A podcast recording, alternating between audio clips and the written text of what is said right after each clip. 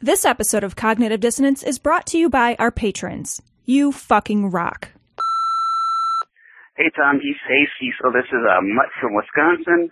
And I uh, just listened to the last show, and I want to know, uh, what team does that number seven Kyle play for? Because I'm looking at my fantasy, fantasy Smeagol Ball League, and I need a uh, ring bearer for my team, and I wanted to know if uh, number seven Kyle played for that team or not. And uh, also, I just seen the uh, Republican debate.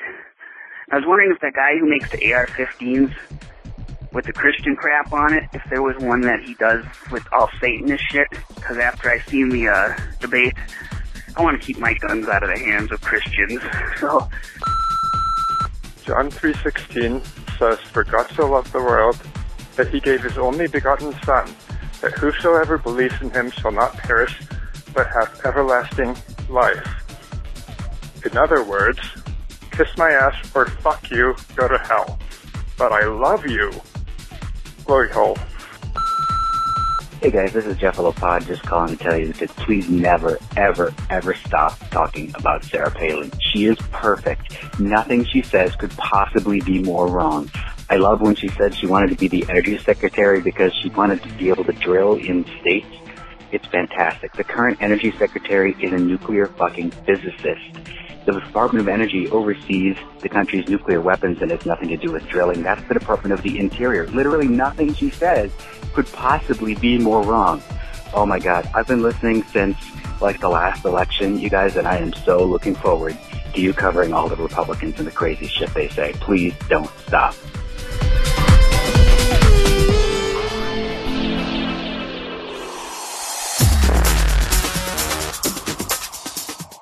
Be advised that this show is not for children, the faint of heart, or the easily offended. The explicit tag is there for a reason.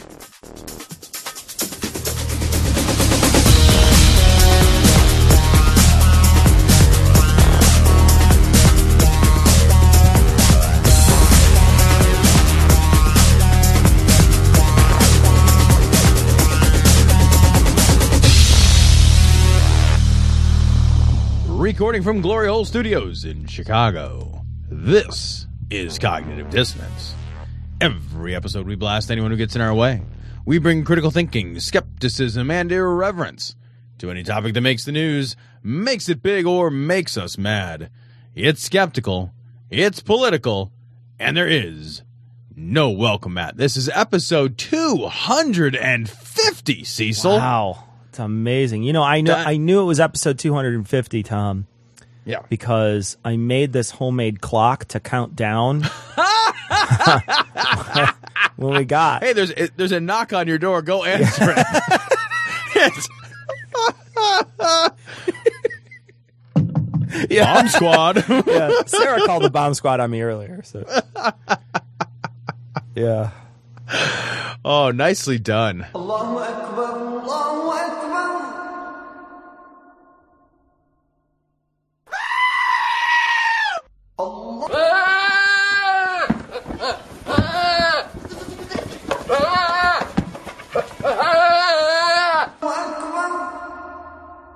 Yeah. Uh, so let's talk about the bomb squad and the fact that they doesn't seem like they were called. This story is from the Dallas News.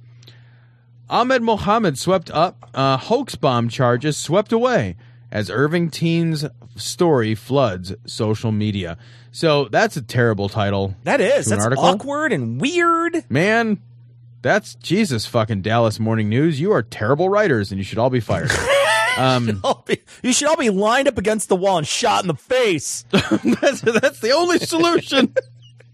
We'll call it the final solution. How's that? Fuckers. Actually, kill all of them but one, so that that one learns how to write, write correctly. Yeah, that one could you know tell I mean? the story so to the could, other yeah, aspiring he writers. Could, he like... could write a really bad headline about it.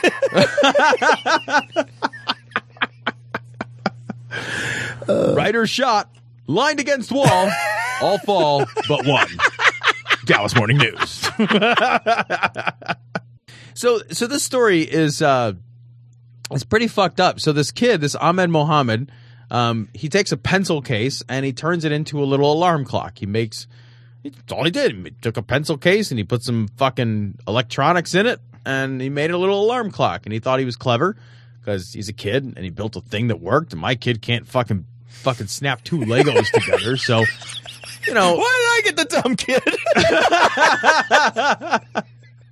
See if we could, see if we could trade up for an Ahmed, Tom. Because he's not a studious brown STEM kid. The you difficult know? Like thing, though, yeah. if you if you were to trade up for him, is that constantly the bomb squad's getting called to your house like every third day, right. and going through airports would suck. It, it's true. You know We'd I mean? be, I'd be constantly, but you know, I guess it wouldn't suck because you get the free pat down, and I consider that a little bit of a massage you don't pay for. Oh, okay, you know? yeah, yeah. That's uh, that's a bonus. I like to make sure I'm fully erect when I get it, just to make them uncomfortable. I like to so. force them to wear a joy buzzer when they do it. It would be so fucking funny. It's like you go through security, you pop a Viagra a half hour before, and like wear khakis. Oh god, just you're, you're just fucking sporting the whole You are time. Just fucking rock hard. You're like one and a half inches is barely poking through your khakis. And you just go through security, fucking raise your hands up in the air with your fucking tent pole sticking out. Sir, I think you might have dropped one of your combos down your pants there. It's pretty hard. It smells like pretzels. So this this kid gets, uh, he brings this uh, pencil case alarm clock to school, and he shows it to his teacher, and his fucking teacher flips their shit. And they call the cops, and the cops show up and fucking arrest them. And the stories that I've read are fucking outrageous because they arrest the kid. And the police, like, when they're defending it later, they're like, well, he just kept telling us it was a clock. And then, like, later he's like, that's because it was just a clock. Like, the police seemed miffed. They're like, he just kept telling us. We questioned him and questioned him, and he just kept telling us it was a clock. And it's like, well, that's the answer you would get if it was a clock. Yeah. You wouldn't get – I there wouldn't be a yeah. second – part of that, unless it was like I built a clock out of, you know what I mean? Yeah. Like, there's nothing else to there's say. Nothing else. Yeah. So what, uh, a few things that I thought were interesting, and I don't know if these are one hundred percent accurate because I couldn't I couldn't verify, but I, I did see something on Facebook, and then I poked around a little bit trying to verify it, that, you know, kind of brought home a point that I thought was sort of interesting, that that maybe they didn't really think this was a bomb because they didn't call the bomb squad. And if you really think there's a bomb, you don't take the bomber and arrest them and, you know, not call the bomb. I mean, like, the, there's a whole protocol of evacuations and, you know, fucking robots that blow shit up. And, like, there's a whole thing that happens when you really think there's a bomb. Yes. That doesn't sound at all like what happened here. You're right. It sounds it sounds like, um, like people just automatically presumed that it was a bomb, I guess. Or, or maybe there was, you know... Or that it was a hoax. That bomb, it was a hoax. That he had a, that they had bad intentions. Yeah, you, you don't know. Like, I don't know what was going through their head. Um, right. But they're they're sort of sticking to their guns and saying that they thought it was a bomb, uh, and that, uh, but it wasn't. I mean, it's a fucking clock. And the reason why we're even talking about this is because the kid uh, either is a Muslim or looks like a Muslim. I don't even know if he's a Muslim. Like, I think he's right, a Muslim because yeah. I saw him talking. Uh, giving a, a, a conference, and there was a couple people by him wearing hijab, like like there was a couple women standing by him with the you know the thing on their head. But there's this reaction that people have to Muslims where they're automatically uh, they're automatically violent. You know what I mean? They're automatically extremists, that sort of thing. Yeah. So I think I think there's a bunch of distinctions. I, I, this issue strikes me that there there are distinctions that need to be made, um, that are important distinctions in order to think. Uh, even remotely critically about about this issue, right? About about the issue of sure. of Islam and Islamophobia, and because I think you and I both agree that Islam is not true, right? Right. It's not. It's a set of ideas that which which have which which first of all are not true, and that's not Islamic Islamophobic to say. So uh, I want to be really clear about that. I don't think the ideas for Judaism are true. I don't think the Jainism stuff has any any truth to it. So I don't think Islam is true. Then second to that. Um, I would go so far as to say that I think many of the ideas in the Islamic teaching are dangerous ideas. Sure. Um, violent ideas, they subjugate women. Now, not everybody follows Islam to the letter, right? Right. And so that's the distinction. So you can you can draw a distinction between criticizing um, a religion as a set of ideas about the world and about what's true and how we should act. That's Islam. That's a set of ideas. That's not, that's not people. Then there are people who act on those ideas, and they can be criticized, and that's not Islamophobic, right? So we routinely cover stories about, like, let's say ISIS. That's a great, easy example. It's like talking about the Nazis, right? So you just, they're so egregiously awful that they're like, they define one end of the spectrum.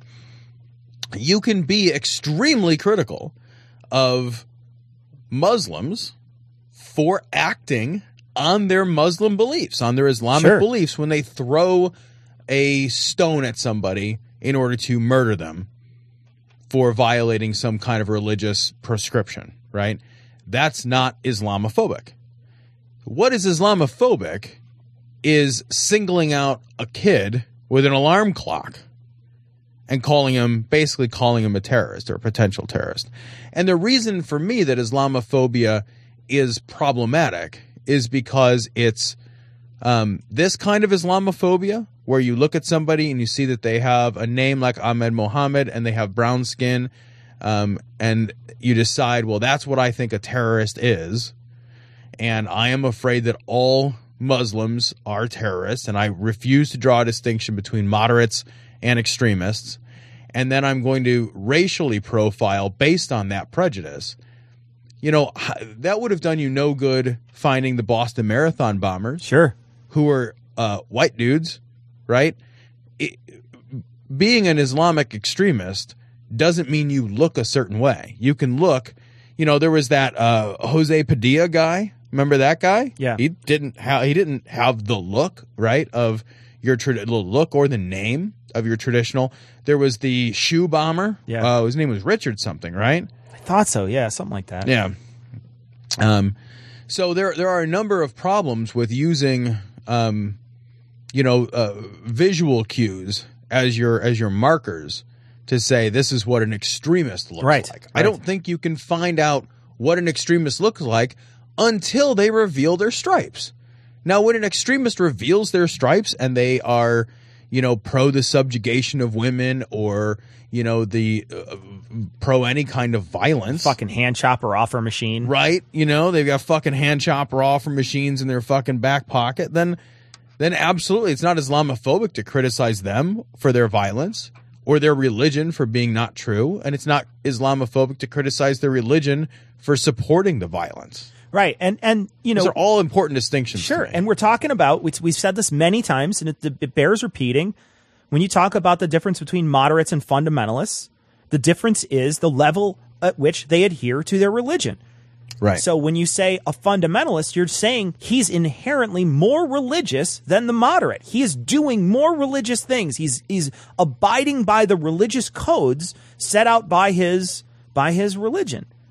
Well, what's the problem between the two? One has more of something. What does it have more of? Could right. that be the thing that we need to combat? Could that be the thing that is inherently bad? Uh, you know, we talked about, like, last week, we were talking about the uh, the guys who were saying to beat your wife. You know what I mean? Like, we they're discussing right. whether or not beating your right. wife. Yeah. You know, if you were to say that in any other context, Tom, talk about, like, if you were just to say, like, you know, should a guy be able to beat his wife outside of any sort of religious uh, conversation, immediately people would be like, what the fuck is wrong with you? Sure. Right. But the moment you start to say it in the context of Islam, does it get any kind of special protection then? Should right. I should I look at that and say, no, that, that, that has special protection now? Yeah, or that's that's a conversation that's worth having. Right, because... Because, because it lives within yep. this uh, religious framework, yep. and then all of a sudden that's a conversation that doesn't deserve my derision yeah. and my exactly. uh, anger, and the, right? Yeah. You know, it's easy to point to Hitler or whatever, but you can't look at Mein Kampf and be like, oh, well, that's a that's a cultural idea. We can't really talk about how there's bad ideas in it. You know, right. like fucking there's bad ideas and stuff. It's okay to fucking call out bad ideas. And the other thing, too, is a lot of people will say, like, and this is a Resla Aslan or Aslam, whatever his name is. Um, he talks about how it's all culture. And you're like, yes, there's culture. That's It's cultural. Of course, it's cultural. But to remove the religion part of it uh, neglects a huge portion of what, you know, what could be damaging here. How easy is it to indoctrinate through religion? Right. You know, how easy is that to do? So, you know, the religion is a tool. Maybe it's a tool of your culture, but it's still a tool. And if you take away the religion, it's a lot harder for people to try to indoctrinate their children and things like that, because now your argument is not that there's an ultimate being that says it's okay. Now your argument is, well, our country thinks it's okay. Well, what happens when I start looking at Facebook and other countries don't do that? Oh, well, I don't think that's a good idea then. Now I might have a diverse opinion.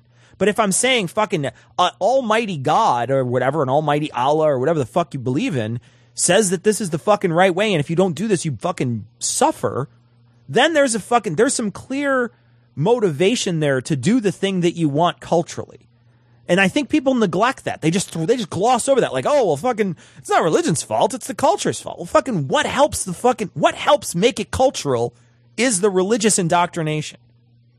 Yeah, how do you how do you pull the eggs out of the cake after it's baked? Right, that's a great you know, way to put it. Yeah, I, I I don't even understand that. Like, it's such a meaningless thing to say. Like, oh, it's not it's not the religion, it's the culture, motherfucker. Religion is embedded in the culture. Yeah, what does that word culture even mean if it doesn't mean, you know, the the aggregate sum of of you know the religious beliefs, the cult, the, the history, the art, the music of a people. Like, what is what is culture even if it, if that even means anything, if it doesn't include religion in its subsets? Yeah. I, I, I it's it ceases to even have meaning. So it's like, oh, it's the culture. Well, okay, you didn't say it's not the religion. By saying that, you did not say it's not the religion. Well, boys and girls, put your hand up if you've heard of the word evolution. Oh boy, I think just about everyone puts their hands up. So this story should give us all hope for humanity. This comes from the Friendly Atheist blog. Ken Ham. If evolution says humans are animals, why bother worrying about climate change? So most of this I didn't care about. But the line, Ken Ham says, those of us who accept evolution shouldn't even care about climate change. Quote, if we are just animals, as evolution teaches, then why should we even care for the environment? Other animals don't worry about protecting other species or the environment, so why should we? And it's like such a shitty, ridiculous straw man, first of all. Sure, yeah. It's, it's silly, but it also has an answer that, like, fucking my, my eight-year-old would be able to refute this argument fucking without looking up from Minecraft, you know? He'd be like, so we still have an earth and f- fucking water to drink, man. That's it. Yeah. Like, even even if you take the most short-sighted, narcissistic, selfish, self-centered, myopic worldview possible, it's so we don't fuck it up for us. Like, yeah. Even if every fucking yeah. chimpanzee exactly. gets lit on fire to fuel our cars. Like, I don't care if we're stuffing fucking lemurs into diesel trucks. It's like the engine's purring, that's for sure. It's like it's like like even if you were advocating, you know, uh, filling Uh, airline engines full of fucking elephant tusks. Yeah, sure. In order to yeah. get around, you would still have to pause and say, well, wait a minute. I'm going to need some water to drink yeah. and some air to breathe. And a food to eat. And a food to eat. Yeah. So that's the reason. Like, yeah. It's real fucking easy. Even if you care about nothing else. The thing is, is though, I think he's arguing that no matter what, you shouldn't care about the environment, because the opposite end of that, that equation, right, yeah. the other side of that equation is, is that if, if let's just say I don't believe in evolution, let's say I believe in his wackadoo fucking idea that God fucking waved his magic wand six thousand years ago and created everything, uh, you know, right. First the water, and then actually went up to the stars and created those first, and then in all you know, kinds of wacky kind of weird order. order. Yeah, that doesn't even really seem like right. it could happen, but let's just presume that this is sure. the way it works. Uh, he's saying he's saying what Sarah Palin said last week, which is God shit a bunch of stuff all over the earth, dumped energy. He dumped energy wherever he wanted, and you should you shouldn't care. Basically, you're being taken care of by God. Right. So you have two choices, and your choice is either you're selfish and you don't give a shit because you're an evolutionist or whatever he would call you. Right. Or you're selfish and you're awesome because God loves you and likes to shit things out from heaven at you. So those are your two options, I think, in his in his yeah, worldview. Right. Yeah. I think that those are the only two things that he would see. And so for him, sustainability, climate change, that sort of thing, that's a that's a useless concept. Yeah, it's not happening. It's, it's not even not, a conversation. Yeah, it's not it's not a useless it's not a use, useful concept for him or his followers, and it's certainly not a useful concept for anybody else, you know, in the whole world. Because if you're not one yeah. of his followers, you're probably against him. So. Right. Yeah. You know, maybe maybe he has a more nuanced view than that, and maybe I am strawmanning him here. I don't know, but I it's I, I will say that that is a very common line of thought, though. Yes. From the creationist people. Right. You, I mean, we heard Sarah Palin talk about it last week. You hear any of these creationists talk about the glory of God and how they can ease that, like the world is here for us to fuck, basically, right. yes. is what they yeah. say. Like you can face fuck any hole in the earth and it's the face. Doesn't matter what the hole is, it's the face, and you're allowed to fuck it. And no, I mean, really though, they they have that mentality. Yeah. Now, is that Ken Ham's? I don't know, but uh, I would imagine that Ken Ham doesn't think very differently than that. Well, and I mean, in in the bulk of what he says, he basically is like, hey, look. The the Earth go through goes through uh, cooling and warming cycles, and you know it's nothing. How would we you can even do know? About it. Like with six thousand years only under your belt, you yeah, you probably wouldn't. Yeah, you he, probably wouldn't. And it, it, he's just making it up. You know, he's just making it up because yeah. he has to concede at some point. He has to concede some things to reality because shit is actively changing, and and there's a there's a point where he has to. There's got to be this tremendous cognitive dissonance where all of the evidence yeah. and he almost says as much. He's like, hey, well, you know, if all that stuff is true, this would be very alarming. Yeah. But since it's just the Bible that's true, yeah. that's his argument. But since it's just the Bible that's true, I can ignore the mountains of fucking evidence. Well, I always wonder, like, what, and this always goes back to the to the six thousand year thing, and you know, you're willing to throw out this. You're willing to say that like our understanding of how planets form, our understanding of how the universe formed, our understanding of how uh, planetary bodies move, et cetera, et cetera. All the things that go counter to what you believe, right? right. That that you have to throw out in order to believe your six thousand year old myth. All that stuff's gone. When do you start putting the science into your basket that you think is I, okay? I know. I don't understand. Like, where do you, where do you reach for when you start talking about whether or not climate – because he says – Um, there was a global flood a few thousand years ago that completely changed the Earth's surface and climate. That the Earth and that the Earth is still settling down from this catastrophe, so we should expect there to be some variations in climate change. You know, you're where are you getting? You know, where? Why are you in particular saying that there is variations in climate? Why are you even right. saying that? Like yeah. what? What part is that in your Bible that they say there's variations in climate? Is that where you're getting it from? Or because I always wonder where they're getting, you know, why are you taking one or two things that you're like, well, science is okay here, but I fucking they don't know anything about carbon dating, or they don't know anything yeah, about how right. planets form, or they don't know any, anything about how long things have been going. I think that's the concession to reality, though, where they have to at some point look around and see that that they're wrong and then try to make sense of the wrong. Like there's a there, he has to acknowledge variation in climate. He has to acknowledge that because it's self fucking evident at yeah. this point. Because all of the evidence points in that direction. I just wonder how many Indians he's making cry. That's the that's the real question. How many single, single Indian tears does it take to fill the world with a global flood of single Indian tears? God is just like a trillion crying Indians. Oh no, he's one really big he's just crying enormous. Indian. Splash. Bloop. Hope you built a boat. You are watching the beginning and the birth of the New World Order. And you want to call me crazy? Go to hell. Call me crazy all you want. Oh man! So this is from Right Wing Watch, and I and and and I want to preface this again. I'm gonna do this every time that fucking Glenn Beck is. He's seriously, honestly, truly, mentally ill. And this this in particular, I watched this video and I did not feel comfortable. He is honestly. I read the transcript and I was like, oh, he's really. This is a man who is sick. He's sick and he needs. He needs a lot of help, and nobody will help this poor guy. And I don't know why I'm laughing about it, but nobody will help this guy. I think because his fucking message continues to play into this like uh, Christian yeah. paranoia narrative. Yep, that Christian paranoia echo, echo chamber. So this is from Right Wing Watch, um, Glenn Beck's show. Oh, but also, what is he wearing? What is that? I, I think... What is happening there? That is a funky designed flannel is what it looks like to me. It's like a Tex-Mex flannel. It looks like a placemat at like a Santa Fe restaurant. It does. Yeah. That's what I mean. Yeah. It's like...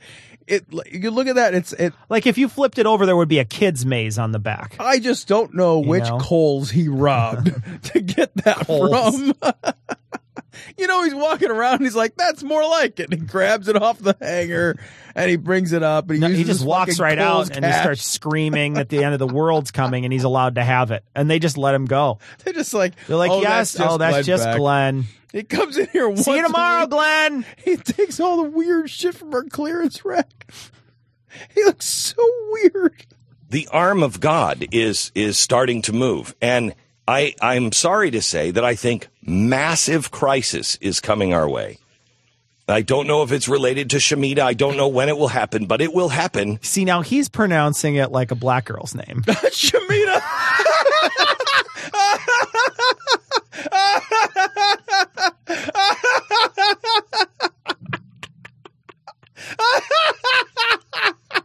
That's awesome. I don't know that we can use that. Oh, we're using I don't that. Know that we can use that. Oh, it's awesome. Well, white people are afraid of the black apocalypse I anyway. Know. It's awesome. You're so scared. It's, oh my God, it's Shemitah. It's Shemitah. She's from Ferguson. Ferguson or Baltimore. It's a massive crisis. Yeah. It's one black girl. Run, hide your white oh, goods. No. Oh. And I think sooner rather than later, but a massive crisis is coming. There's something coming.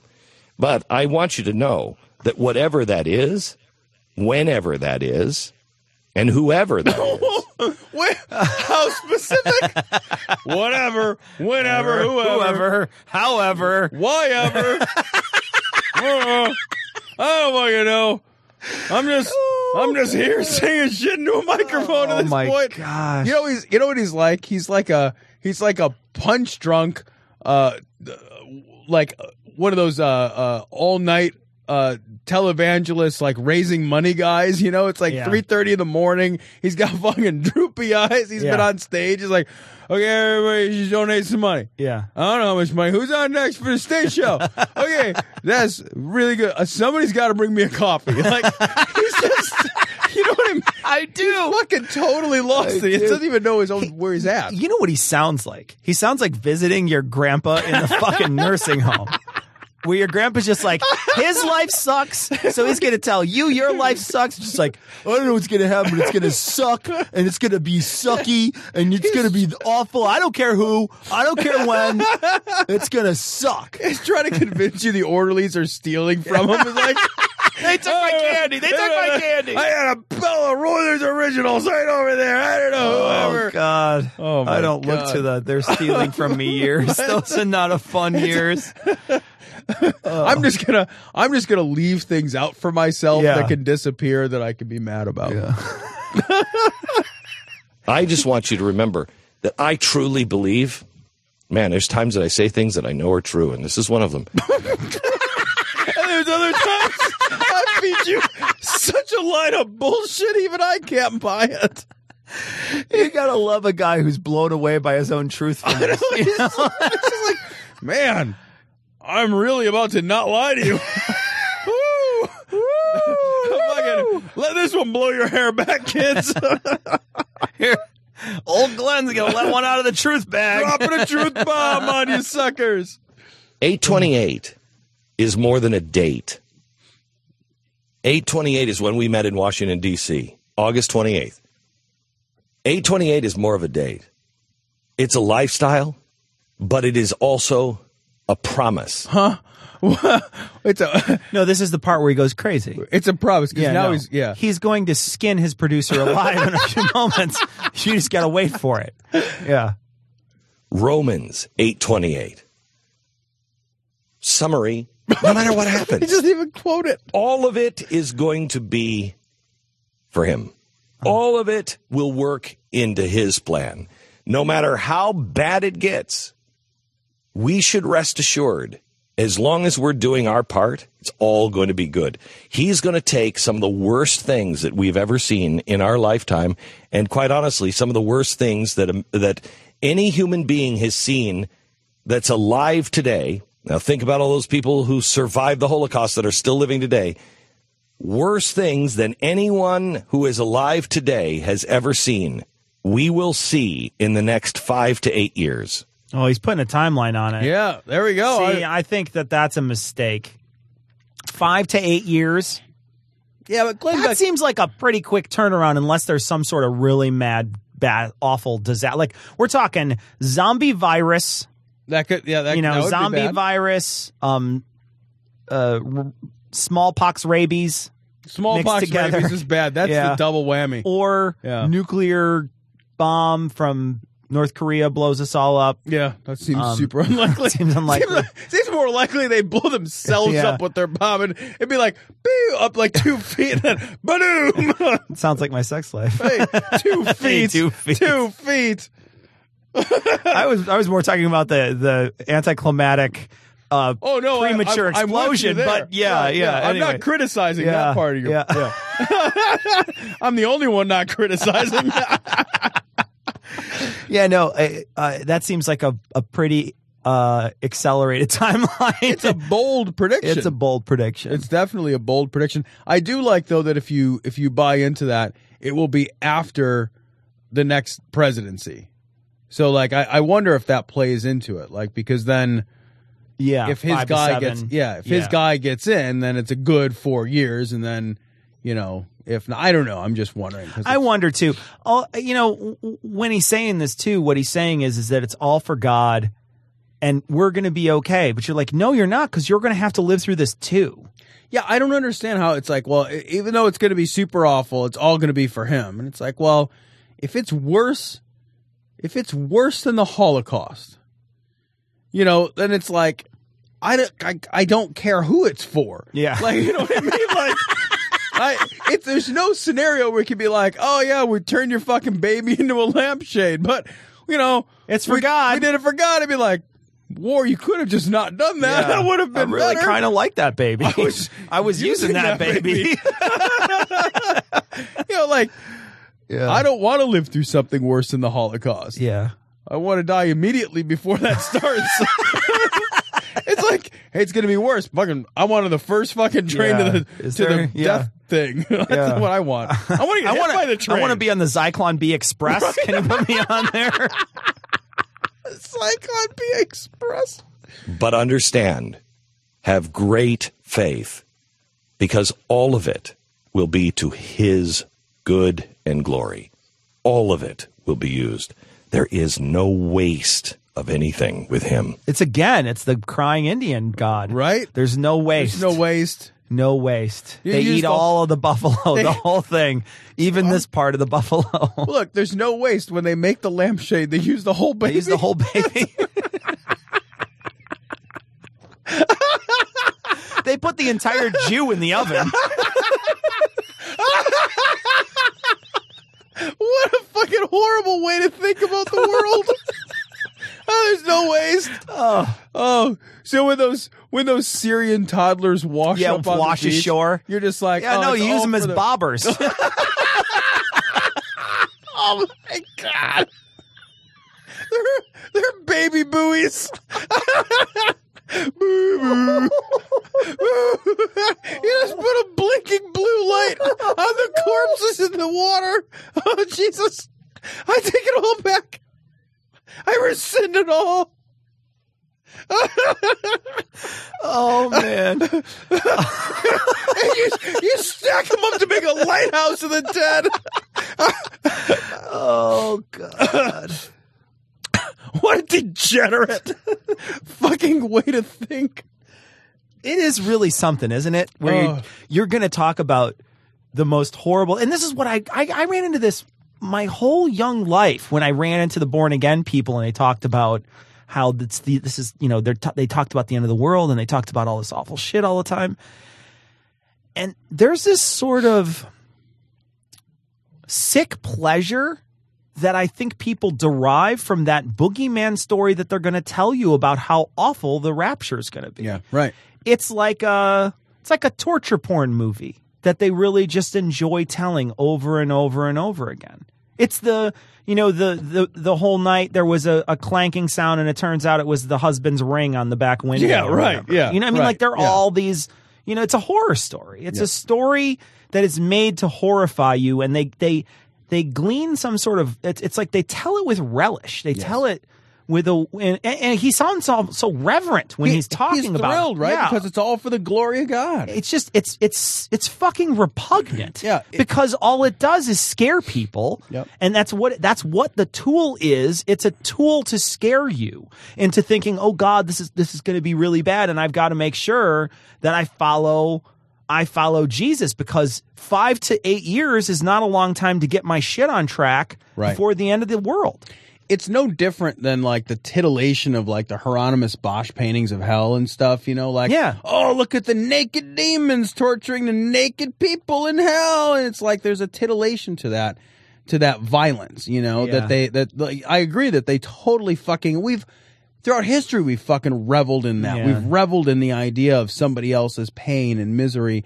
And then and then he tops that fucking shit with the with the maraschino cherry of fucking evil by saying, like, he's basically saying, like, well, God won't give you, and it, it, it makes me crazy when people fucking throw this fucking plum out there, like, he's like, well, God does, never gives you more than yeah. you can handle, yeah. right? Like, it's all for the glory of God. Yeah. It's like, God routinely, fucking routinely gives people more than they can handle. If there's a God. Yeah, right. Yeah. If there's a God and you believe this, right. God yes. will give you more than you can handle. It, that, that shit is fucking standard. Yeah. And there are plenty of people who don't handle it. Yeah. Right? Like, like all those people in the Holocaust. Right. Or like, you right. know, like, you know, I think it, it like the, the incredible number of veterans that commit suicide, sure. for example. Yeah. Like veteran suicide rates are, you know, that's a perfect example. That's a perfect example. Higher. Yeah. You know? Clearly, they were given some shit yeah, they, they cannot handle, handle yeah. right? And then they don't handle it. And it's like, but, and yet still that platitude is out there. Like, oh, it's for the glory of God. Oh, really? Like, how am I supposed to reconcile the reality of suffering? Yeah. How with am I your spo- benevolent yeah. God? How am I supposed to look at that little kid in his outfit that washed ashore? Right. Just trying to get to fucking safety from that fucking barrel bomb haven that is Syria. Right. And then, and look at that and say, all glory be to God, all, you know? And, and did you, I read the story where they interviewed the father and he says, my sons slipped through my hands. Yeah. And I think that's a man who was given more than he could handle. Yep. How is he supposed to move through his life? Yeah. All he'll ever feel is that last moment, that of, last his moment of his son slipping, slipping through his hands. Through his hands. Absolutely. That's the, Absolutely. That's the only thing he'll ever that's feel not in a, his life. That's not a unique story in that right. Syrian conflict either. It's not It's not like it that's... It just got a good picture. It just got a good picture. Right. There, I, I was listening to a, a story today on N P R where this guy says, yeah, my wife, you know, my wife died. We left and our boat flipped over on the way here and I had to hold my two girls. And he, he lived and his two girls lived. But his wife? But his, his wife is dead because she got killed by ISIS. It's it, the only thing about that photo. It's not that that photo is an anomaly. It's that photo was taken. Yeah, that's it. Yeah, you know, and and it's all for the glory of God. Yeah, whatever. Fucking silly ass. It's a mean thing to say when you think about it. Allahu Akbar. Allahu Akbar. Glory, oh motherfucker. Fuck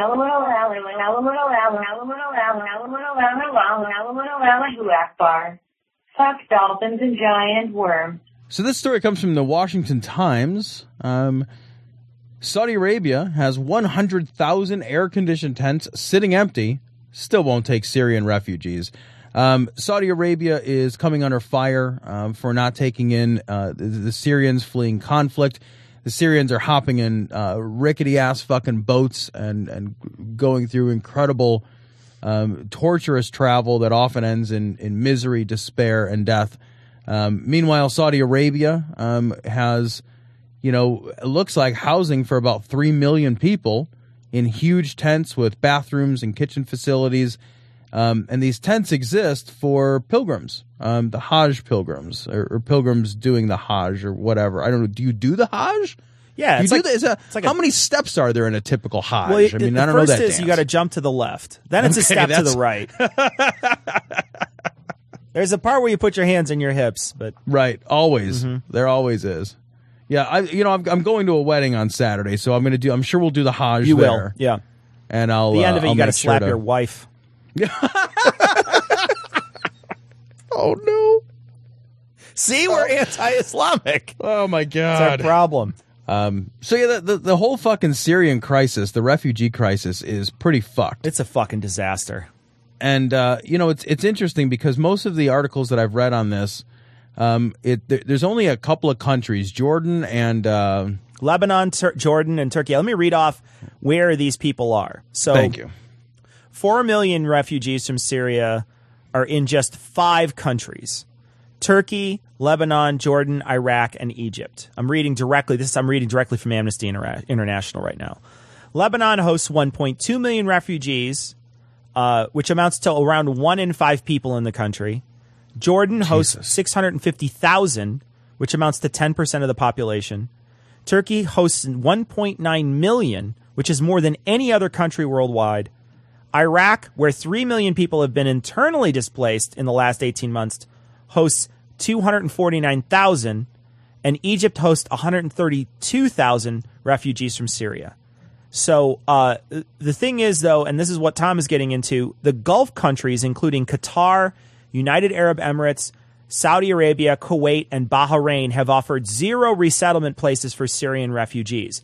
Now, this is from Amnesty International. Now, I know that there's other reports that say that they've given up five hundred thousand. Some people say like a couple million or something have shown up there. But I, this is Amnesty International's numbers. I also want to point out that the that the average gross uh, gross product of the average citizen or whatever is like fifty thousand in the United States. It's about the same in Saudi Arabia. But in like Qatar and Kuwait, it's in the nineties and one hundred thousand per person. So you're talking about very rich nations. These are not poor nations. These are nations with a lot of money. They have a lot of resources. They're nearby, and they share the same religion. You know, from a lot of the stories that I read is that a lot of these nations feel that the Syrians flooding into their borders will be a de- destabilizing population um, because these are countries that, by and large, have uh, control by um, force of their nation and their people, and they have control by uh, tradition of their of their of their people and their country. And uh, there's a lot of speculation that um, the authorities feel th- that that opening the border to these refugees would be a destabilizing event, and that they may have a difficult time holding on to their power regime. I think I think the feeling is like, hey, we we have a precarious balance here. Yeah. If we have people come streaming in to our borders with new ideas, um, telling us that, you know, the world can be another way. Yeah. And we fought for it to be another way. Man, that, that could be really dangerous for, you know, the monarchy in Saudi Arabia, for example. The reason why I think we want to talk about this story in particular is the representative said that Saudi Arabia has given seven hundred million dollars to humanitarian aid in, in Uh, aid to Syrians, and then it said last week Saudi officials offered to build two hundred new mosques in Germany. Yeah, that's unreal to me. Like, I read the two hundred mosques in Germany thing, and I thought, what a fuck you that is. Who cares? What a fuck you that is. That's like those motherfuckers who show up to Haiti after the fucking earthquake with Bibles. You know, fuck your Bibles, fuck your mosques, fuck your proselytizing bullshit, and particularly the idea that you would look at another nation and be like, well, I'll just fucking build a bunch of churches over there. Fuck you. These are people that need, they're they're in desperate need of food, jobs, housing, medicine, clothing, shelter. That's what they need. They don't need a fucking mosque. You know, fucking rub some dirt on it, you may as well. Fucking a mosque? Yeah. I'll build a mosque in your country. That's how I'll fucking help. Want to contact the guys? Go to dissonance pod dot com to get links to their Google plus, Facebook, and Twitter accounts. If you want to contact them directly, send an email to dissonance dot podcast at gmail dot com. Or you can call and leave a message at seven four zero, seven four, doubt. That's seven four zero, seven four three, six eight two eight. Do you want to support the show? Go to patreon dot com. That's P-A-T-R-E-O-N dot com forward slash dissonance pod. Or click the link on the podcast homepage, and you can donate to the production of Cognitive Dissonance on a per-episode basis. If you can't spare any money, take a second to give us a five-star review on iTunes or Stitcher, or spread the word about the show. We want to send a big, heartfelt glory hole to all the patrons and people who rate us. You fucking rock. So this story comes from uh, Right Wing Watch. Jonathan Cahn blows September thirteenth doomsday pro- prophecy, finds convenient explanation. Um, so, you know, the world, I don't know if you noticed this, but the fucking Schmeagle didn't find his precious or whatever. And uh, the world has continued without disaster. Let's listen to Jonathan Cahn uh, talk about this prediction and why something didn't happen. Last week, uh, the good friend Jonathan Cahn told us about the mystery of the Shemitah. You probably didn't understand what that was all about. It's that that's every seven years the Bible calls for a Sabbath rest. You have to spend a whole year in rest. That sounds amazing. That sounds awesome. Yeah. You get, Until I let, lose my house. Well, no, I, I was going to say, like, how are you going to get that paid time off? The United States won't even give you two weeks, for Christ's sake. Right? Like, you're going to call up your, your lender and be like, oh, yeah, listen, I'm not going to make my mortgage payments. I got the fucking Schmeagles or whatever. Here's the thing. I can't I can't, I can't make payments, electronic payments, because it's fucking, it's the Jewish holiday year. Right. Of the Shemitah, the scimitar. Ugh. Yeah. That year is called the Shemitah. The Shemitah. On the last day of the Shemitah uh, of years past, we've seen massive drops in the stock market. The most recent Shemitah ended this past Sunday. Oh, what did the stock market do on Sunday? Well, let's find out, Tom. Maybe yeah. They'll talk about it. So, I, Jonathan is here, and I want to say, Jonathan, did it happen or not?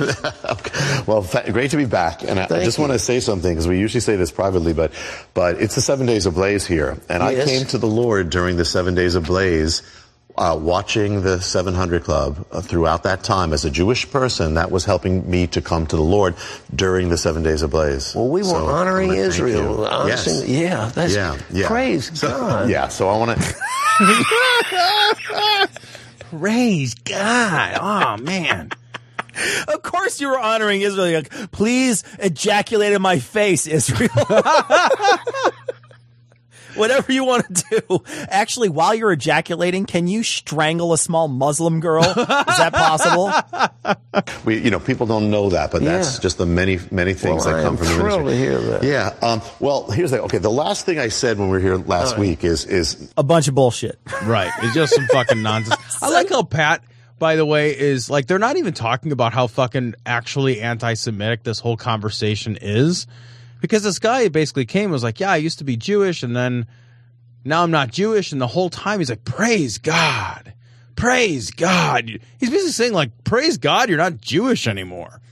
Is he? Was he saying that he was not Jewish anymore, though? Yeah, I think he's saying that he that's how he found God, right? I oh, think okay. and, and Pat seems At super the, happy the days about that. Of I Blaze, assume he's... It sounds like yeah. a that sounds like a like a fucking hard rock concert that they're gonna have. In days like Grant Park, the days of blaze, you know, where they like Sunday, get, Sunday, Sunday, like, days of blaze. They like you. dig fucking that, that H I V infested guy from Poison out to sing a song. It's like, come on out here and sing a song. Yeah, no, those sores on your face, that gives you character. That's good. That's yeah. fine. That that'll that'll heal. The right guy's up. like the guy's like a fucking like right now. Like all he is is one giant herpy. You know? Oh, no. They get him and the fucking one-armed dude from Def Leppard, yeah. the fucking jam like, session out. I like that Twisted Sister guy to wear his fucking shoulder pads. There you go. D. Snyder. Get all three of those fuckers out there for the days of blaze. It's the days of blaze. Big hair. Small shorts. Cheap beer. You know, and I've said this from the beginning, is nothing has to happen. At, at, you can't put God in a box because yeah. he'll get out of it. You know, so, so things like... What?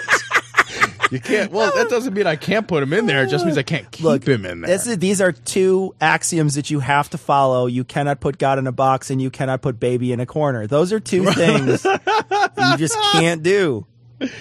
Well, maybe maybe it's Schrodinger's God. That's that's what it is. It's like It's like he's there, he's not there. Oh, hey, I look uh, at the box, there's no God. Open the Wait. box, the God is. I, I done got out that box.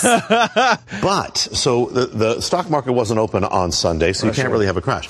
But the interesting thing is that what's happened with the Shemitah is there's several templates in the book of how the different ones have come in the last uh, forty and fifty years. Mm-hmm. This one has. You know, two of them have had a crash on a Rule twenty-nine, but the others have a different pattern, and that's what this has done. This has followed the pattern of this. The, when the Shemitahs happened, the last the last cycles is what's happened is that before the Shemitah come, that last day, there's the stock market, which has been ascending. Yes.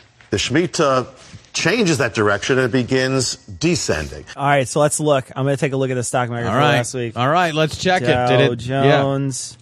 I know the answer to this, but that's all right. Okay, so uh, look like you had a little blip today, up mm. to sixty-nine. Well, let's just take a look at the five-day. Oh, it looks like it's rising. Oh, huh. five-day. Wow, look at that. It looks like it started the five-day time at sixteen three thirty, and uh, it's today at four. It was sixteen six seventy-six. So, at, according huh. to my calculations, that is a I'm higher number. A, I'm not a mathtarian, right? But that seems like it's going up. And the reason why I know that is Google has created a graph for me. Right, and I can just tell. got a pointy yeah, line in the I right direction. Tell. So yeah, I just listen to Marketplace yeah. on my way home, and they play the right music, and then I know the Shemitah is not real. I want to, you know, the. the I love I love this, and I don't know that I'm going to play any more of this because this is basically what he, what he's saying is is relatively simple, right? And worthless. Um, and let, let's not forget that yeah. what he's saying is fucking meaningless, utterly worthless jib jab. But it's it's also, Tom, and this is something I don't want to pass up. While it is jib jab and garbage to us, he's doing the perfect con ploy to keep selling his book of moving the goalposts. Right. So they, he'll uh, you'll never get uh, you know all there's always going to be something bad, and he can always pick that certain thing that's bad. Now he said that the the stock market's going to be bad. Well, the stock market wasn't bad on Sunday, but it's starting to go down. He's saying, well, it's not starting to go down, but you know the thing is is like it doesn't matter because as long as he keeps moving these goalposts out and saying, well, sometimes it doesn't happen on the exact day, sometimes it does, but if you put God in a box. Right. He's going to get out. out of that box. He'll find a way out. So, you know, he's trying to make a liar out of me, but don't worry. It's going to ha- you know, it, it's going to happen eventually because he wants to sell his book and because Pat Robertson wants to sell his fear, and these these guys feed off into each other. Uh, there's a there's a part of this article where it says Cahn went on to claim that his prophecy would be proven correct as long as something bad happens anytime between now and September of twenty sixteen. You want answers? I think I'm entitled. You want answers? I want the truth. You can't handle the truth. So also from Right Wing Watch, uh, Jim Bakker, even your sweet neighbors will start eating babies in the end times. How do you know if they're sweet? If you bit at them? Is that well, how you well, know? You bite into them and you're like, man, my neighbors are sweet. I was going to say, if the neighbors are that sweet and I eat their babies, it's going to be fucking amazing. Oh, yeah. They're just, they're like spreadable at that point. It's like maple syrup oh, babies. yeah. That's the, that's the best kind. I made flapjacks from your kids. Just boil up those fucking sweet neighbor babies. All right, so this is uh, this is fucking Jim Bakker, who is as prepper crazy as you get because he needs to fucking lay it on thick, folks, because he wants to sell you a fucking giant tub of lard. One Second After tells us all hell breaks loose when the world comes apart. If you have food and the gangs know it, they will come for You're it. You're selling food. Yeah. Wait a minute. Wait a minute. Wait a minute. This guy is expressly selling food. Yeah. And now he's telling me that, that having this food will make me more in danger. Yeah. You're... You're not selling properly, sir. Well, does he have guns on his website? I don't know. Like, all of his food should be fucking, like, landmine. Sure. Like, it should be like a bucket of fucking corn biscuits or whatever garbage he's selling with landmines all over it. Or just, uh, he could instead uh, just sell that, and then he could sell sort of a half-put-together alarm clock. There you go. And then that would yeah. scare everyone away. That'd scare them all, yeah. right? Oh, yeah. Other people, your neighbors, your sweet, sweet neighbors. Don't tell them you got food. What? Don't tell your neighbors you got food. That would be a charitable Christian thing to. Yeah. Wait a minute. Don't tell him you got food. Don't share it with him. Yeah. Oh, wait, maybe he'll say you share it with him. Let's see. Unless they're part of the team, that's your your little group of people that you trust. As long as they're being fed, they probably won't turn on you. But you know, Jesus, what world is he living in? He is, he, good Lord. He referred initially to something called One Second After. That's what a is book. That? It's a book. It's a book he's showing on on. Uh, On the screen, that One Second After is a book. The, the Bible says they're going to eat their arms. What? The Bible says they're going to eat their babies.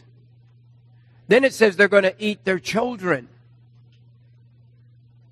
That's what people do when they get hungry. Well, not really. Nobody eats their arms.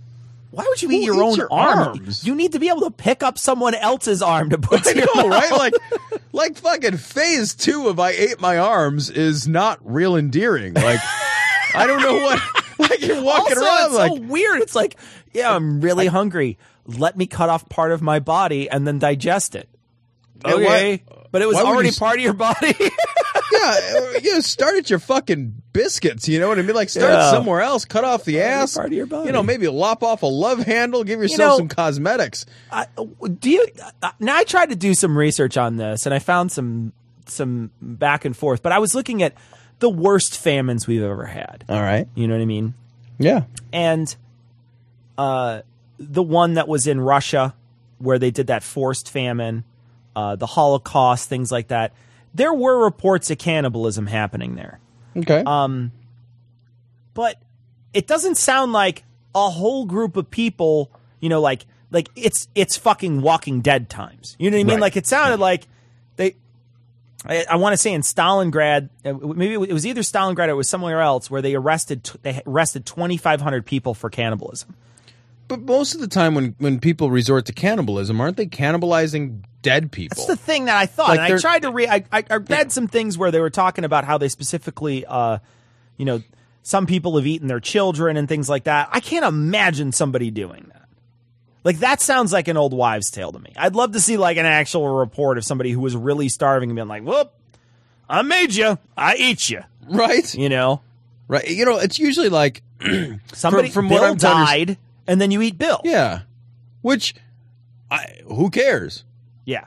You know, like somebody's dead. They're not using it anymore. Fucking, let's do this shit. Like, yeah, I, I, who cares? I, I would have a very, I would have very, uh, uh, as long as I had access to cooking utensils, I don't know that I would have much of a problem eating a person if they were dead and I was starving. Yeah, I, I can tell you that I don't think I would have a fucking issue yeah. with it at all. I would be like, oh, well, I'm. You were really cool in life, Tom. Yeah. Now I, fuck. You're finally marbled. Yeah, and I know, this right? is going to be the best sous vide shank I ever made. Like, you bring home my fucking corpse on a fucking sled or whatever you have to use to carry it. It's like oh, a, a large helicopter. We're going to be fine. It's one of those helicopters that they, they put air conditioners in with. That's what I'd have to bring you home on. We're gonna, so. we're gonna, we're gonna. It's still all of Chicago is like praising me. They're like, we could eat for a long time. And I'll be like, what are you kidding me? That's one meal for me. You have to actually move into wherever I died because getting me out is too challenging. Yeah, no, that's your corpse. We're just going right. to move into it. That's it. Yeah, we're gonna just build a house inside my inside rib cage. So Jim Bakker's this really fool because he's telling you to store food. If the Social Security checks don't come, what? Wait, what? Holy shit! Is this the longest pause ever? No, this is it. They cut. They just did the cut for the Social Security checks don't come. So listen to the cut. It's from the cut on. If the Social Security checks don't come. Still going. Still going. He's still staring. Still going. Still going. What are you going to do?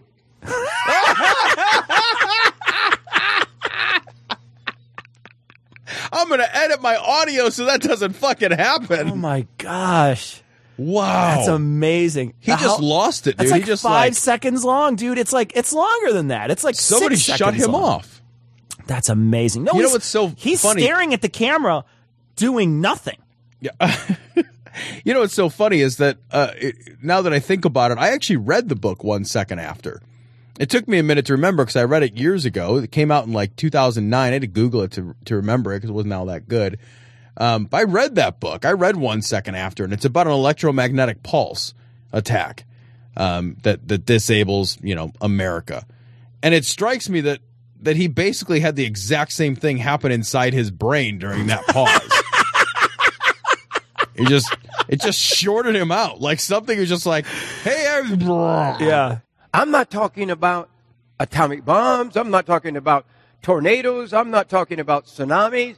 I'm talking about the government's already broke. How come you have more trust? What? Is, wait, what?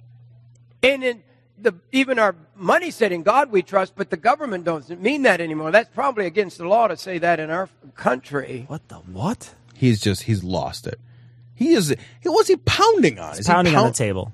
He's just slapping things and freaking out and like yeah. selling fucking cheddar biscuits. He's, this is not a man to take seriously. It's like, it's like, we're already broke, so give your money to me? Right. Yeah, the, your money doesn't mean anything, but I still want it. Yeah. Well, then it fucking means something. Because you're willing to exchange it for food, yeah. motherfucker. And if you believed any of this shit, you'd be like, yeah, do we have a whole bunch of food? I'm going to move into the warehouse of food. Yeah, and is there any way we could just take all of the money that we have and just, like, make an armed guard and just feed them? Right, that's it. Yeah, it clearly doesn't. That's the best thing about these prepper dudes, right? The the guys who sell you, like, make no mistake, the people who sell you the prepper shit don't believe in the prepper shit or the necessity for it, because they're trading you the resources to survive the apocalypse for money that would be useless during the apocalypse. Yeah. They clearly want the money. Yeah. But how can we trust a country that's broke? That has a right for a separate entity to print money. What are you? That's worthless. He has, he has no idea. He he's, can't even, he's making it up as he goes along. He can't you can, even if you watch this video, he's making it up as he goes along. He doesn't know where he's going in the next he has second. No idea. And he and he has nobody in the audience with him. Everybody's just completely silent. And they did a cut away a few seconds ago where they showed a fucking guy standing over there that was going to show you how to use your bucket of cornmeal, and he's like the chef, and he's just like, I don't want to be here, but I'm going to I'm going to make biscuits so they can know how to use their cornmeal. This guy can't he has he can't even sentence. It's awesome. It's awesome. That's it's valuable as the paper that it's printed on. Maybe not even that valuable. Well, it would always be that valuable. Yeah. It would, if nothing else. If nothing it literally else. cannot lose yeah, that value. That, that's a value that, that is its have. intrinsic yeah. physical value. It can't. It cannot lose that value no matter under what. any circumstances. No matter what. What do we do? Help me with this. Well, and that's the point of, of your ministry. That's one of the major points I make in my book is that, look, when it all falls apart like that, then then it comes down to basic survival. So and, and that so these buckets, if nothing happens but the and the government goes broke, and we already are, it's not a fool.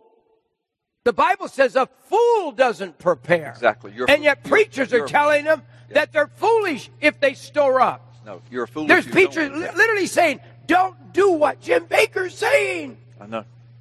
I don't want that blood on my hands. Yeah. When you're huddled in a corner with your grandbaby and they're screaming and crying and there's no food, I don't want that blood on my hands, preacher. Oh, my Whoa. gosh. He's selling. I mean, that's that's a sell right there. That that's is. That's a guy who knows his audience too. He said grandbabies. Yep. Like that's a guy who knows his audience. Like that's a guy who knows that he has got the fucking, you know, older folks who've got yep. a little bit of fucking. Oh, they got that grocery money. You yeah, know, exactly. Like, yeah. What a what a horrible thing to be You know what I mean? It, it, it's, you know, I say it's a horrible thing, Tom, but here's the thing. It's fucking just the same as selling hell, right? Sure. It's selling the, it on it's Earth. It's the same thing. You're selling a fear to try to get as much money as you can off of it. Right. You're selling a fear so that you can, you know, that's what all of those scams are, right? The scams when it comes to religion and the scams when it comes to, you know, psychics and all that. It's, it's either selling a dream or selling fear. Right. Yeah, well, fear sells. Fear, obviously, it sells better than it than uh, you know, some reward, because a reward you have to find out what people prefer, right? Right. So if I'm selling you some kind of uh, heaven, then I have to find out what's heaven to you.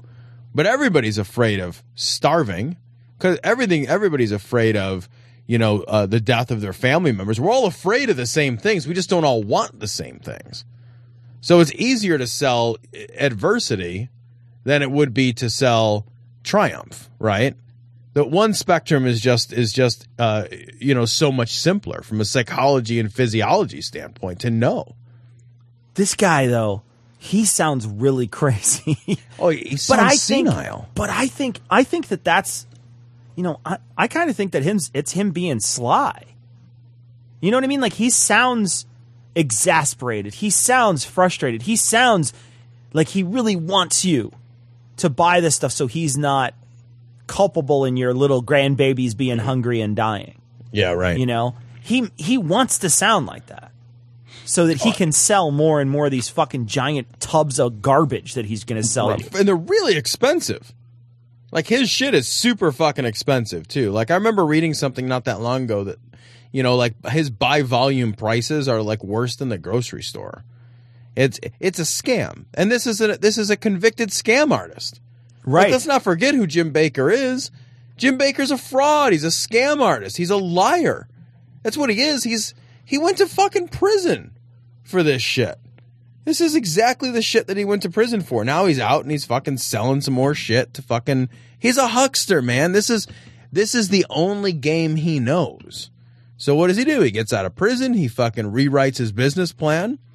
And now he sells fucking cornmeal biscuits in fear.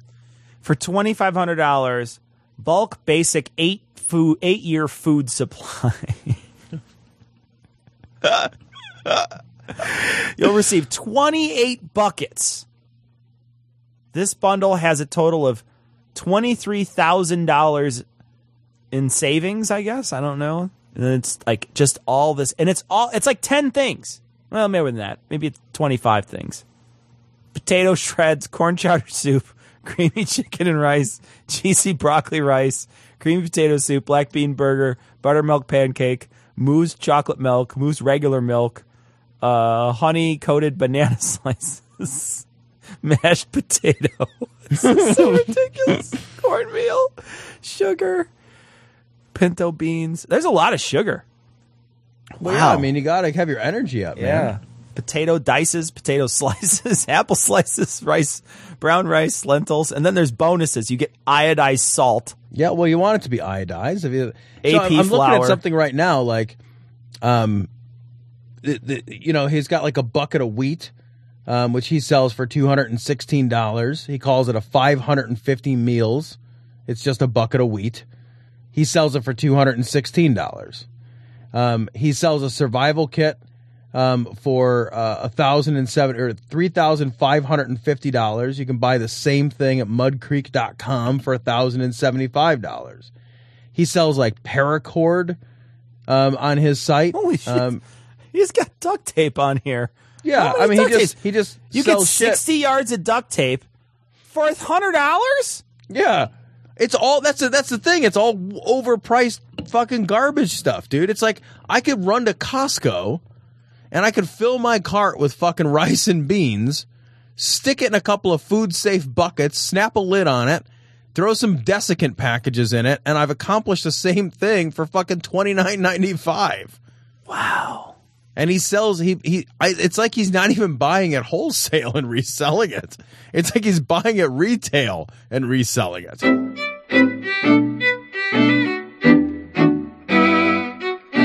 So we want to thank our uh, most recent patrons. Of course, we want to thank all our patrons uh, for all their uh, hard-earned dollars they give us. We really do appreciate it, but we want to thank our most recent patrons.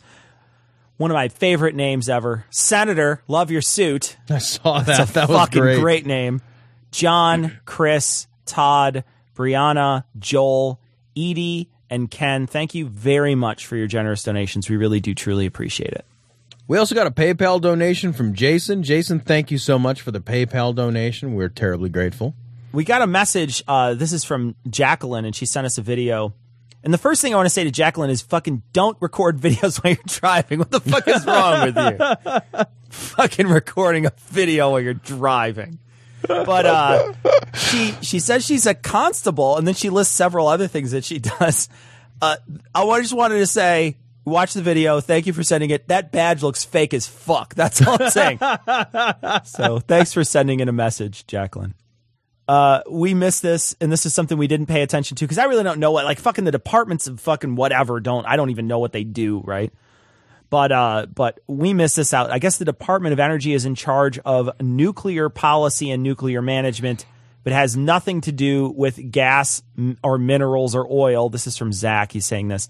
Uh, the position uh, she should be applying for was head of the Department of the Interior. So... So she wants to close down the wrong department. I guess the C N N department reporter calls her out later in the interview, but we only there was only a tiny clip of it, so we didn't see it all. Oh, really?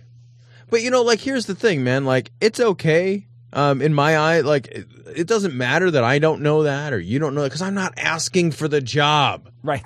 You know what I mean? It's like if I sh- I'm not saying like, oh, you should make me the fucking Secretary of Energy so I can shut down the Department of Energy, but I don't know what the Department of Energy is. I love that she would shut it down and it's in charge of nuclear management. Right. Goofball. Way to shut that down. It's like applying for a job at Google and thinking you're going to work on like fucking artificial hearts or something. So uh, this is a really funny message. This is from Savannah. Uh, and Savannah says, odd that that a Jew god would choose an Arabic number seven over a Hebrew letter Zay, Zayin? Zayin? Zay, so, that's not a thing. Sure. So, uh, so Zayin. That's, that's interesting. Zatarans, I think it's actually like a dirty rice. It is a dirty rice. It's, yeah. a, it's a naughty dirty, little rice. Filthy fucking rice. I got an image this week, and this is from Jonathan. Jonathan uh, sent this image, and I'm going to put it as this week in this week's show notes. This is episode two fifty, so check it out. It's from what looks like a flyer for a church, and it, it's fucking hilarious. So just check it out. Uh, like I say, episode uh, two fifty. I wanted to mention, too, we got a correction. Uh, I said witches were burned in America. They were not. There was no witches burned in America. However, in like the sixteen eighties, they burned a witch in France. So while they were hanging them in America, uh, they were burning witches in France. This is great, Tom. Somebody, uh, the, the uh, governor... It looks like the governor of California sent Ben Carson a message. Yeah, so uh, Jerry Brown sent uh, Ben Carson a letter along with a fucking thumb drive, um, and it basically says, hey, you know, you said that there's no overwhelming science um, that things that are, are being man, man-made or, or, or human-caused in terms of climate change. And he's like, well... Here's a fucking flash drive with a complete United Nations Intergovernmental Panel on Climate Change synthesis report. Um, and it's fucking, it's just great. It's like, let's stop ignoring this shit. And he ends the letter saying, please use your considerable intelligence to review this material. Climate change is much bigger than partisan politics. And I just think that's awesome. It won't go anywhere, but I think it's still awesome. We got a comic, Tom, that uh, we're going to share a link for on this week's show notes as well. Yeah, Russ sent us a comic, um, and, you know, a lot of times I don't look at these comics, or I always look at them, but I'm not usually a big fan of these types of things.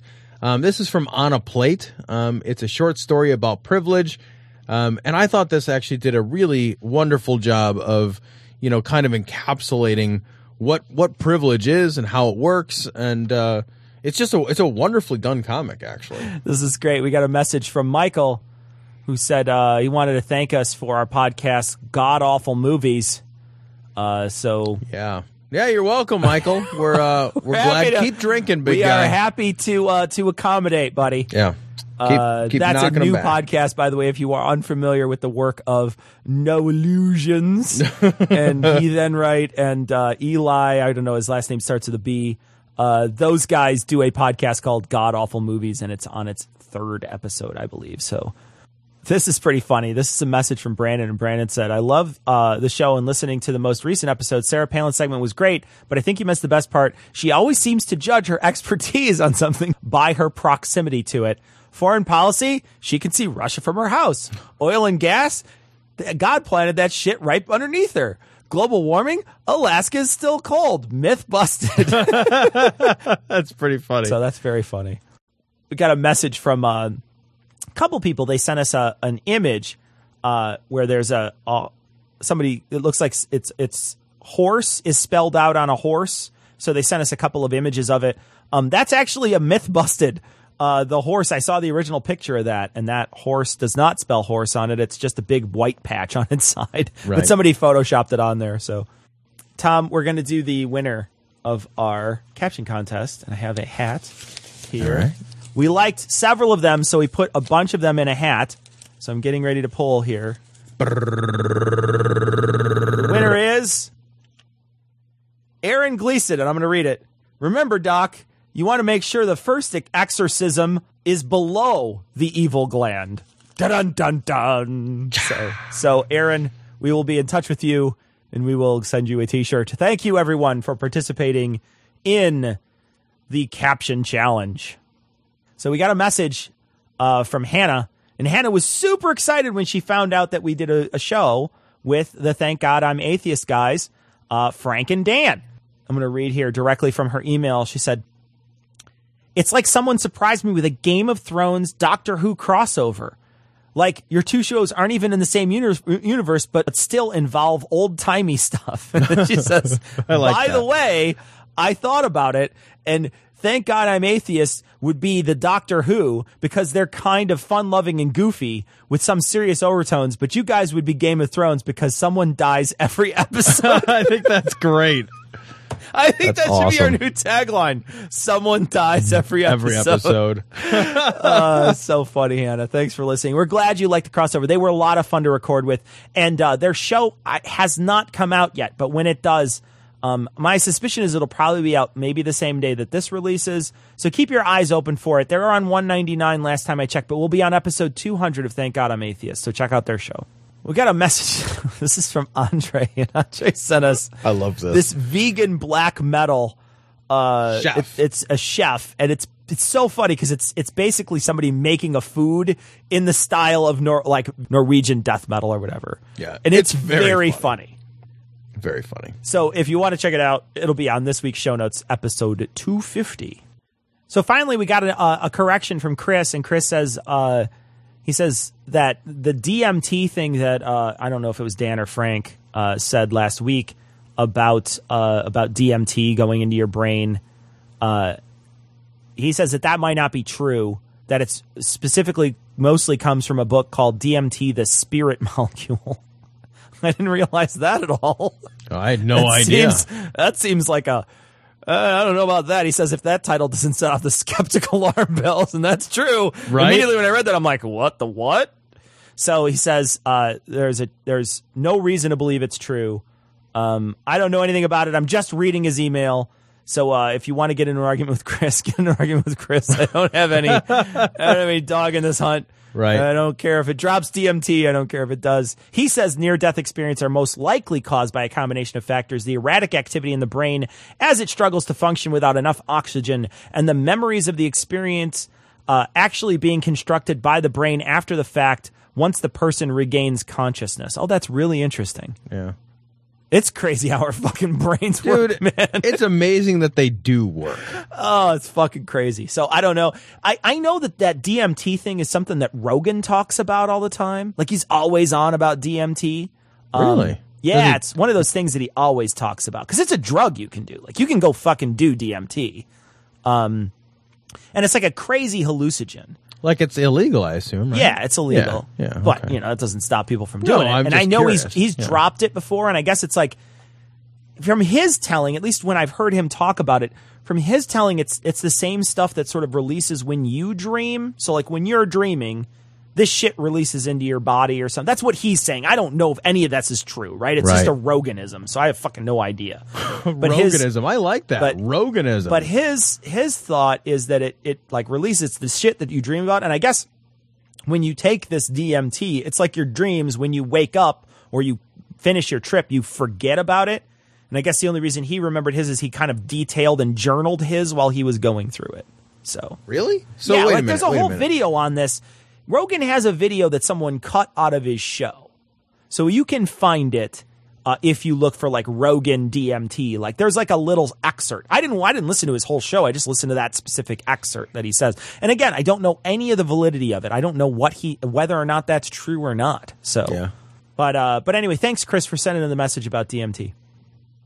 So that's going to wrap it up for this week. We're going to have a long week this week. We'll be back next Monday, but we're going to leave you like we always do with the Skeptic's Creed. Credulity is not a virtue. It's fortune cookie cutter, mommy issue, hypno-Babylon bullshit.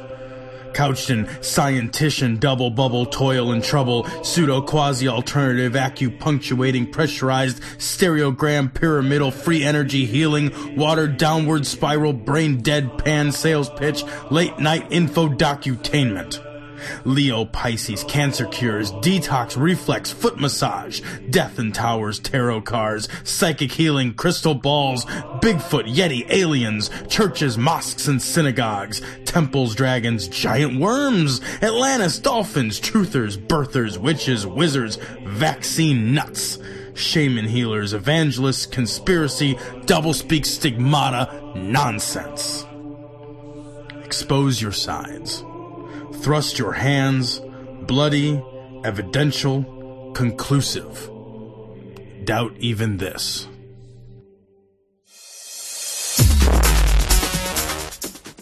The opinions and views expressed in this show are that of the hosts only. Our poorly formed and expressed notions do not represent those of our wives, employers, friends, families, or of the local dairy council.